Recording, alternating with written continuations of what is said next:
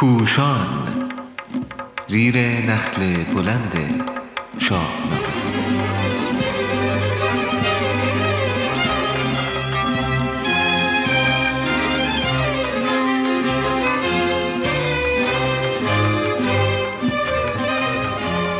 ارنواز سر بانوان ایران پیرو همسران. نویسندگان علیرضا قراباقی مرزیه اوجی. تدوین و صداگذاری آرش قلمی فرد گوینده پونه ولیزاده شاهنامه بسیار مردانه آغاز می شود. در بیتها و داستانهای نخستین نامی از هیچ زنی برده نشده است. درست است که بخشی از این بیتها دیباچه کتاب به شمار می رود و به طور طبیعی نام پیغمبر و علی می آید و به نخستین گردآورندگان شاهنامه همچون ابو منصور محمد عبدالرزاق و ابو منصور معمری و دقیقی شاعر اشاره می رود این هم طبیعی است که از سلطان محمود کسی کش پدر ناصر دین بود نخستین برادرش کهتر به سال. دو دیگر دلاور سپهدار توس یاد شود. ولی در همین بیت ها هم می‌شد از دختر پیامبر نام برد یا پهلوانان دهقان نژاد موبدان سال خورده جوانان گشاد زبان دوستان مهربان و مهتران گردن فراز و در یک کلام مردان را تنها سخنگویان گذشته به شمار نیاورد. آیا به راستی کسی از تاریخ پیشینیان چیزی نمی‌دانست؟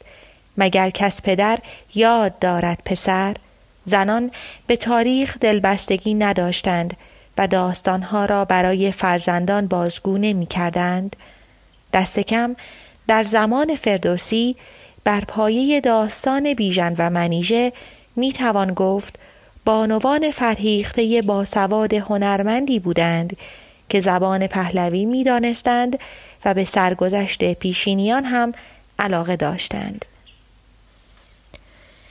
ولی از آغاز سخن هم که بگذریم باز شاهنامه در گفتگو از آفرینش انسان و شکلگیری جامعه انسانی زن را از قلم می اندازد. کیومرز شد بر جهان کت خدای بی آنکه از مشی و مشیانه نامی به میان آید و حتی هوایی از پهلوی آدم سر برآورد زن شاید در میان جمع مردم گم باشد. اگر چراگاه مردم بدان برفزود پس زنان هم در میان مردم بودند گرچه تنها از مردان نام برده می شود پس از کیومرس پسر بود مرو را یکی خوب روی. سیامک بودش نام و فرخنده بود. و باز سیامک خجسته یکی پور داشت. گرانمایه را نام هوشنگ بود. پس از او پسر بود مرو را یکی هوشمند. گرانمایه تحمورس دیو بند. نام وزیر و دستور او را هم می‌دانیم. خونیده به هر جای شهر اسب نام.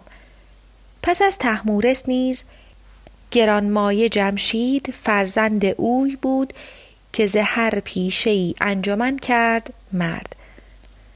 همزمان با جمشید در میان عرب ها هم یکی مرد بود اندر آن روزگار که مرداز نام گرانمایه بود. پسر بود مرین پاک دین را یکی جهانجوی را نام زحاک بود. فردوسی که امانتدار نوشته های موبدان ساسانی است به نام های ارمانک و گرمانک و موبدی به نام زیرک دسترسی دارد و سرانجام نام فریدون و کاوه و برادران و پسرانشان به شاهنامه باز می شود. ولی نخستین برخورد شاهنامه بازن از موضعی منفی است اگر از مادر نام می‌برد نخست مادر زحاک است که فردوسی به اشاره میفهماند که به همسرش وفادار نبوده و فرزندی زنازاده دارد. مگر در نهانش سخن دیگر است؟ پژوهنده را راز با مادر است. حتی در بهترین حالت هم نام مادر با مرگ پیوند زده می شود که جز مرگ را کس ز مادر نزاد. اگر از دختر نام برده می شود باز جنبه منفی و ضعیف و خار کننده دارد. کجا نام بر دختری خوب روی؟ به پرده درون بود بی گفت و گوی. پرستنده کردیش در پیش خیش نه رسم کیی بود نه آیین کیش. اگر از همسر و جفت سخن گفته می شود ابلیس است که به قلب و درون زحاک نفوذ می کند تا آنجا که بفرمود تا دیو چون جفت اوی همی بوسه داد از بر سفت اوی. و سرانجام اگر از خواهر نام برده می شود ارنواز و شهرناز هستند که تنها نقش آنها در بخش آغازین شاهنامه آن است که دو پاکیزه از خانه جمشید برون آوریدند لرزان چو بید که جمشید را هر دو دختر بودند سر بانوان را چو افسر بودند ز پوشیده رویان یکی شهرناز دگر پاک دامن به نام ارنواز. به ایوان زحاک بردندشان بدان اژدهافش سپردندشان. بپروردشان از ره جادوی بیاموختشان. کژی و بدخوی. در همین چند بیت دهها نکته باریک به چشم می‌خورد که نیازمند بررسی است. یک پیش از هر چیز همان نگرش مرد سالار مطرح است که پیشتر گفته شد و در زمان فردوسی هم کمابیش وجود داشت. تا اینجا نزدیک به 555 بیت از شاهنامه سروده شده و نام هیچ زنی برده نشده است. دو نام زن همزمان با حاکمیت ستم و در شرایط خفقان در شاهنامه پیدا می شود. ستمگری و توحش پیش و بیش از هر چیز بر زنان اثر می گذارد. گویی یکی از شاخصهای جامعه استبدادی خشونت نسبت به زنان است. همین که گرفتن زنان و خواهران و مادران و دختران شاهان شکست خورده به معنای اعلام پیروزی نهایی و قطعی به شمار می رفته خود بیانگر همین شاخص است. فردوسی بزرگ واجه ها را با هوشمندی تمام به کار می گیرد. درست پیش از این بیت لرزان چوبید در سه بیت پیاپی نشان می دهد که جامعه تا چه اندازه دیکتاتور زده است. نهان گشت کردار فرزانگان پراگنده شد کام دیوانگان. هنر خار شد جادوی ارجمند. نهان راستی آشکارا گزند. شده بربدی دست دیوان دراز. به نیکی نبودی سخن جز براز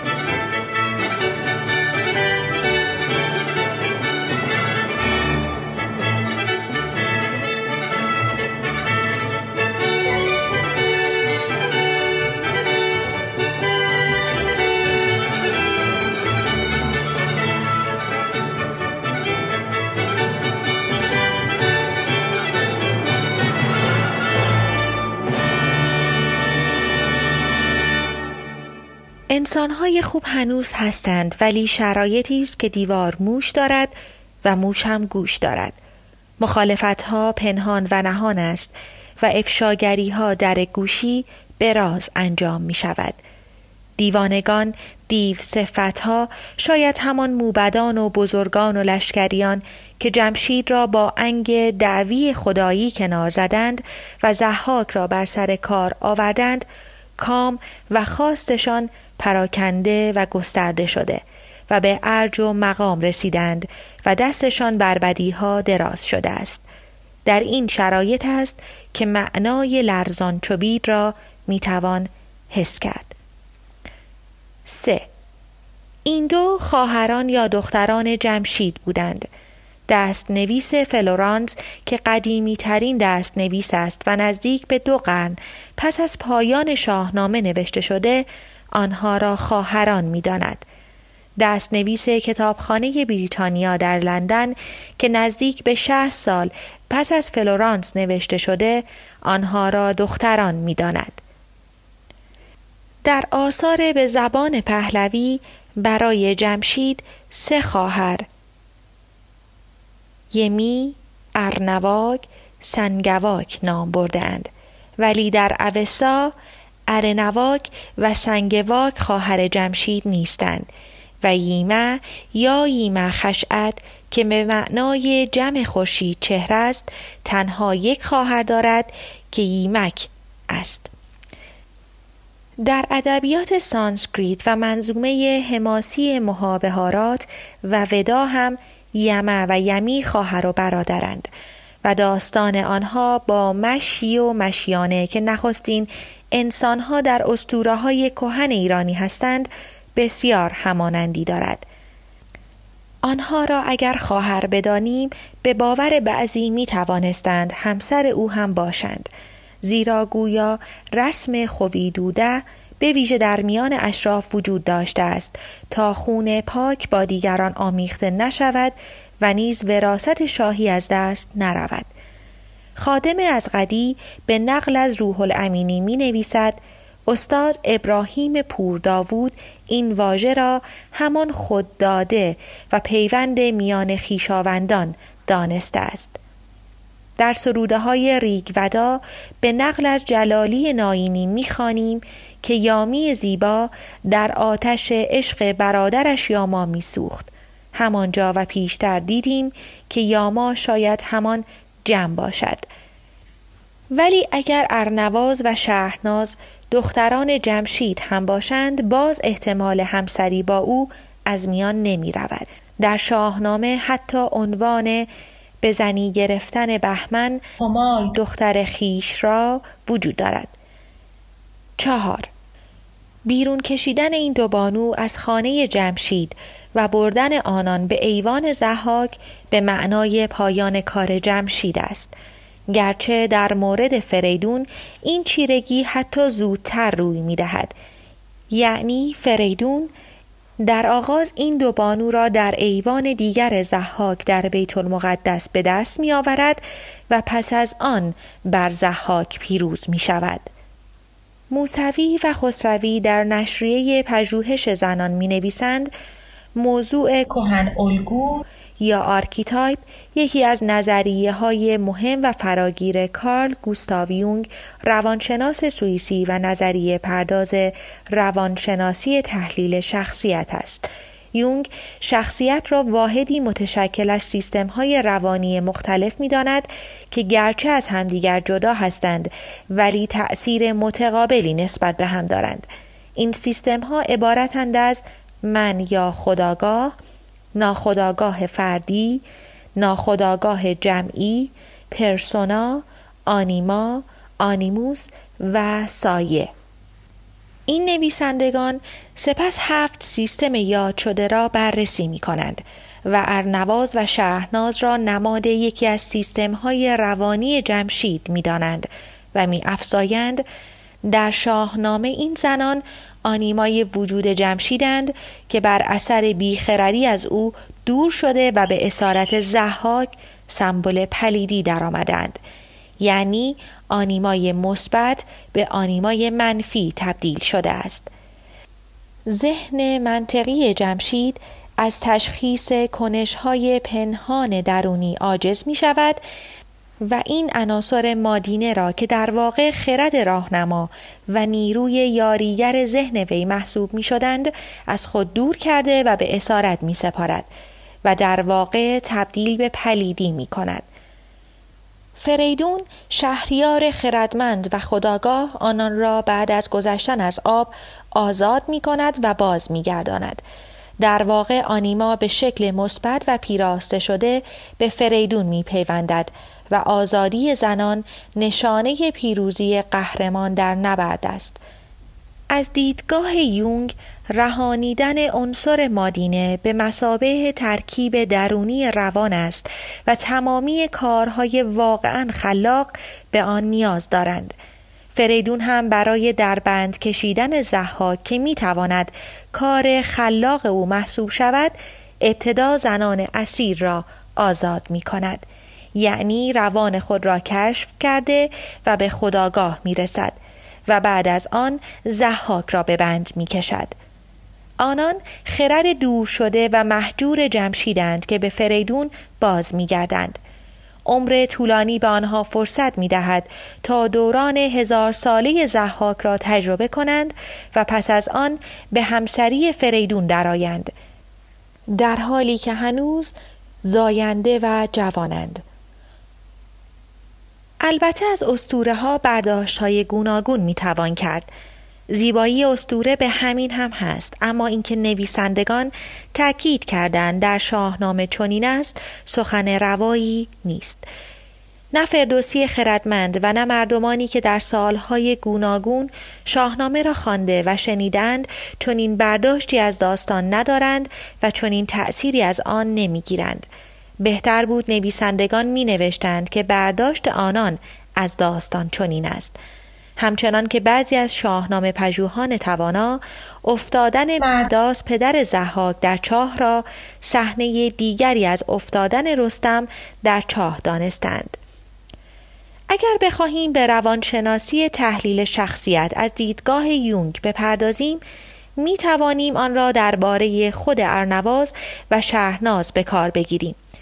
آنیمای منفی در وجودشان همراه با آموزش و پرورش زحاک رشد می کند و با آمدن فریدون که سر آنان را می‌شوید و از آلودگی میپالاید سیستم سایه روان آنها زیر کنترل سیستم خداگاه قرار می‌گیرد.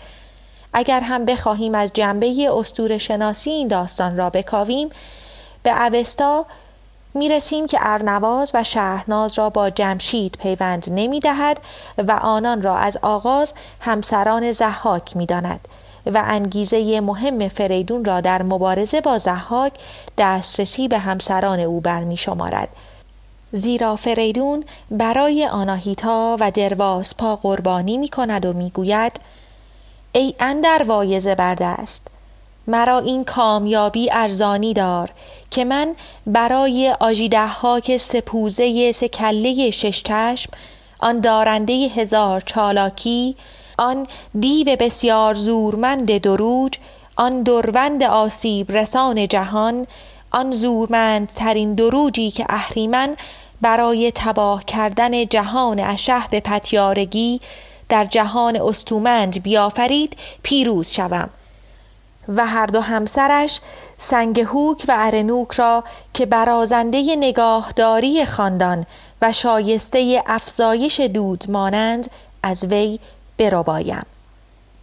این به روایت شاهنامه نزدیکتر است زیرا زحاک پس از پیروزی بر جمشید به ارنواز و شهرناز دست مییابد ولی فریدون در آغاز به سراغ آن دو می رود و در حالی که هنوز همسر زحاک هستند آنان را به دست می آورد.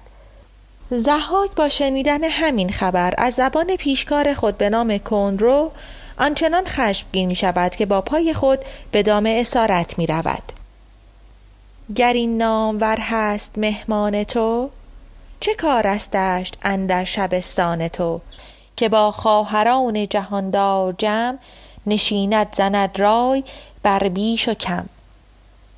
به یک دست گیرد رخ شهرناز به دیگر عقیقین لب ارنواز.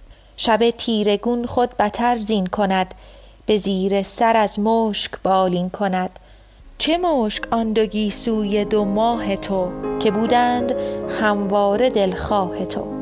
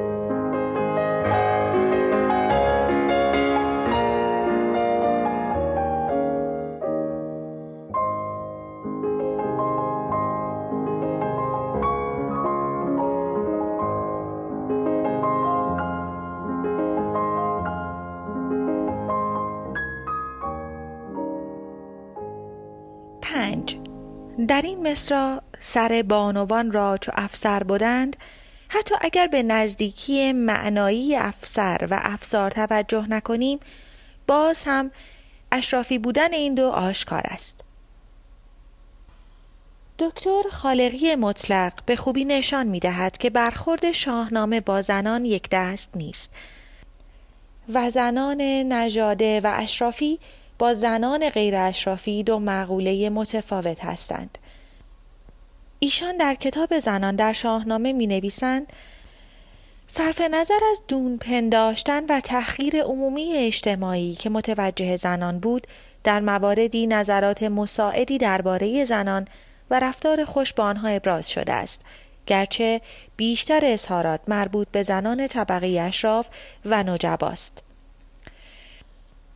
دکتر پاکنیا در مقاله خانشی از زن در شاهنامه این موضوع را ژرفتر شکافته است و می نویسد یک نکته مهم و اساسی وجود دارد که توجه به آن برای هر گونه قضاوت درباره این موضوع ضروری است و تا حدی بعضی زیاده روی ها را در مورد مقام زن در ایران باستان تعدیل می کند و آن این که فضای داستانی شاهنامه فضایی اشرافی و آریستوکراتیک است. چه زمانی که همسر یا دختر یا خواهر شاه یا وزرا یا سایر درباریان هستند و چه زمانی که همسر یا دختر یا خواهر پهلوانان هستند. همه اینها در یک فضای عیانی پرورش یافتند. یعنی فضایی که در آن ثروت، قدرت و افتخار که عموما موروسی و گاه اکتسابی است نقش مهمی بازی می کند. در چنین فضاهایی تعادل و تناسب ارزش زن و مرد همواره بیش از سطح اجتماعی عامه بوده است به نظر می رسد که به طور کلی و صرف نظر از ایران زمان شاهنامه در فضاهای اشرافی اعتقاد به برتری مطلق مرد از حیث کار کردن و شاید تصور ارزش ذاتی بیشتر او یعنی همان عقیده رایج در عموم فضاهای طبقه عادی مرسوم نبوده است. در جایگاه های آریستوکراتیک همچون دربارها و کاخها زنان به دلیل عزتی که ناگزیر به عنوان یک شاه دخت یا موقعیتی نزدیک به آن داشتند این امکان کمتر بوده است که به اندازه آنان در میان طبقه عوام مورد تأخیر و تعذیب قرار گیرند. بنابراین به نسبت طبقه عوام یعنی کشاورزان و پیشوران این امکان بیشتر وجود داشته که آنان تا حدی به نوعی خودباوری در برابر مردان برسند و بتوانند از حیث کارهایی که انجام می دهند یا خلق و خو و شخصیتی که از خود بروز می دهند توانا و با اهمیت جلوه کنند. همین موقعیت خاص باعث شده است که آنان گاه بتوانند معمولیت هایی را بر عهده گیرند و شخصیتی از خود ارائه کنند که فقط از مردان انتظار می رفته است. گرچه به نظر می آید هم دکتر خالقی و هم دکتر پاکنیا عامل زمان و دوره های تاریخی را در بررسی خود مداخله ندادند زیرا برخی از شخصیت های زن بخش پهلوانی شاهنامه ویژگی های از دوران مادر سالاری نشان می دهند که آشکارا با ویژگی های دوران پدر سالاری متفاوت است مانند خواستگاری زنان از مردان بیپروایی آنان در تصاحب همسر دلخواه که در داستان تحمین یا رودابه و مانند آن دیده می شود. همچنین حکم کلی درباره جایگاه کم و بیش برابر زنان اشرافی با مردان نادرست است زیرا در شاهنامه مواردی مانند کتک خوردن فرنگیز و مادر سیاوش یا همین خارداشت در نواز و شهرناز را داریم که فردوسی با فعلهایی چون برون آوریدند بردندشان و سپردندشان به آن اشاره می کند. 6. با آنکه ارنواز و شهرناز از زنان اشرافی هستند و طبیعی است آزادی و احترام بیشتری نسبت به زنان عادی جامعه داشته باشند و از حقوق بیشتری برخوردار باشند و جایگاهشان از نظر برابر حقوقی والاتر باشد ولی در شاهنامه نقشی طبعی و پیرو مردان خود دارند. چه در خانه جمشید چه در ایوان زحاک و چه در کاخ فریدون آنها هیچ اراده مستقلی ندارند و از مردی که بالای سرشان باشد دنبال روی می کنند. دکتر اسلامی ندوشن در دیباچه درفش کاویان می نویسد توجه کنیم به رفتاری که همسران زحاک دختران جمشید به هنگام قدرتمندی با وی داشتند و مقایسه کنیم با زمانی که او از قدرت میافتد در زمان قدرتمندی هنگامی که آن کابوس کذا را می بیند و از خواب می جهد همسران دلسوزی می کنند و در صدد چارجویی برمیآیند اما زمانی که بخت از او برمیگردد و در آستانه سقوط قرار می‌گیرد همانها زبان به دشنام میگشایند و با دشمن او به بزم می نشینند.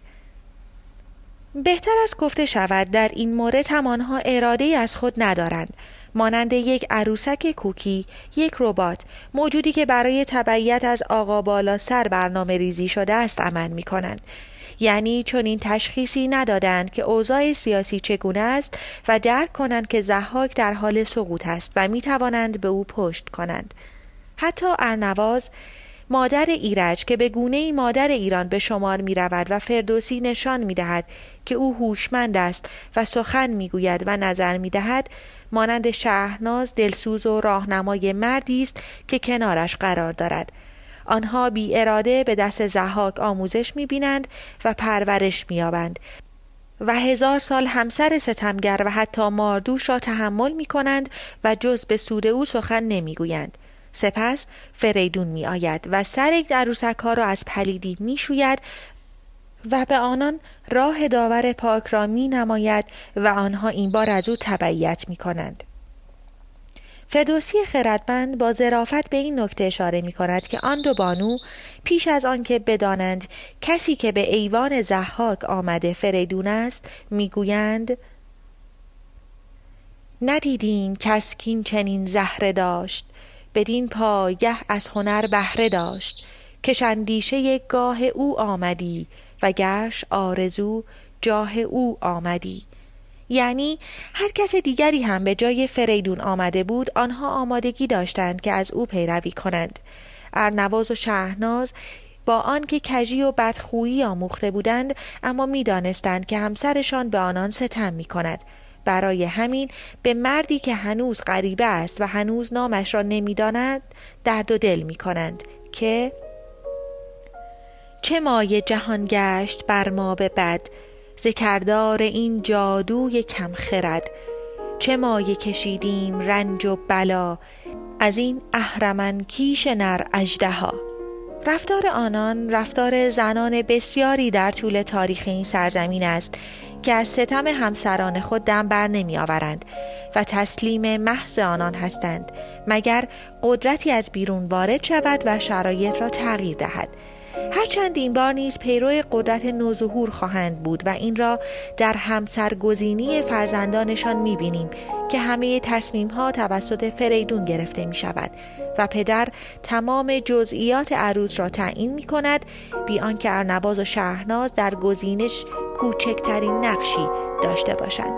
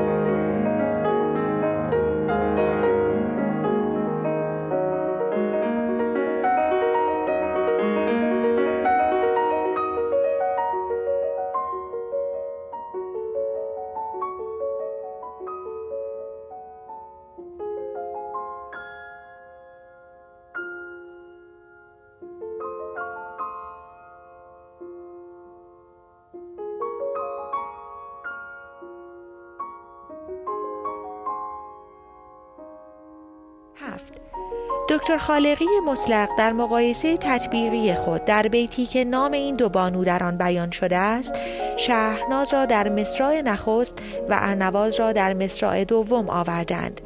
بیگمان برای این گزینش دلیل هایی داشتند.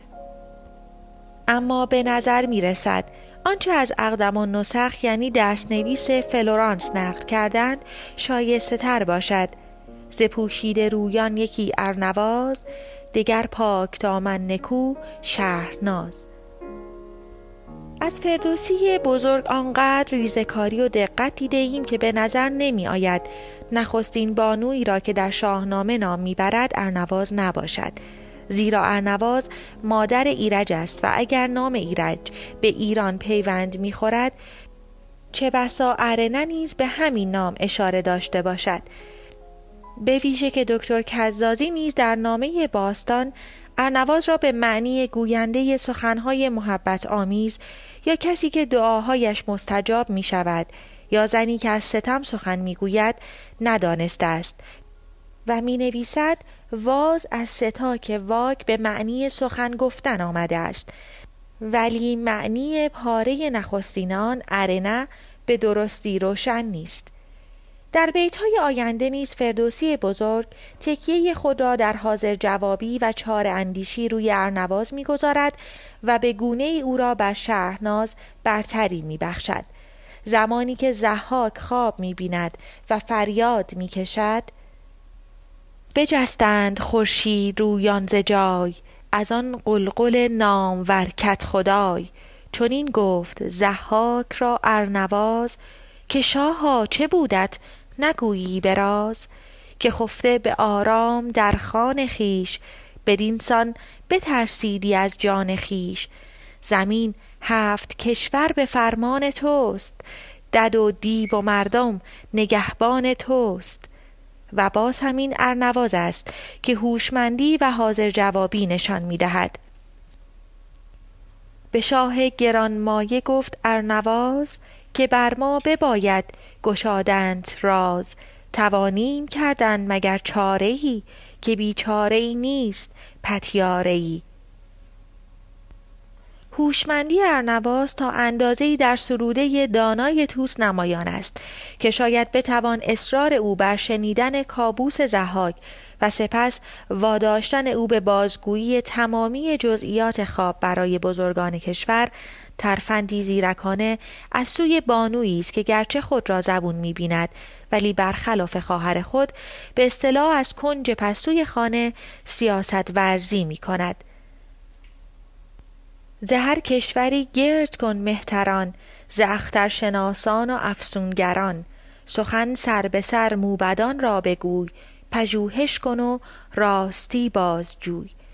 این سخنها را چه چارجویی دیرهنگام و نافرجام نزدیکان حکومت برای تغییر روند سرنگونی نزدیک زحاک بدانیم و چه زیرکی پنهانی برای شتاب بخشیدن به این روند بشماریم آنچه آشکار است تفاوت گذاشتن فردوسی بر نقش ارنواز و شهرناز است.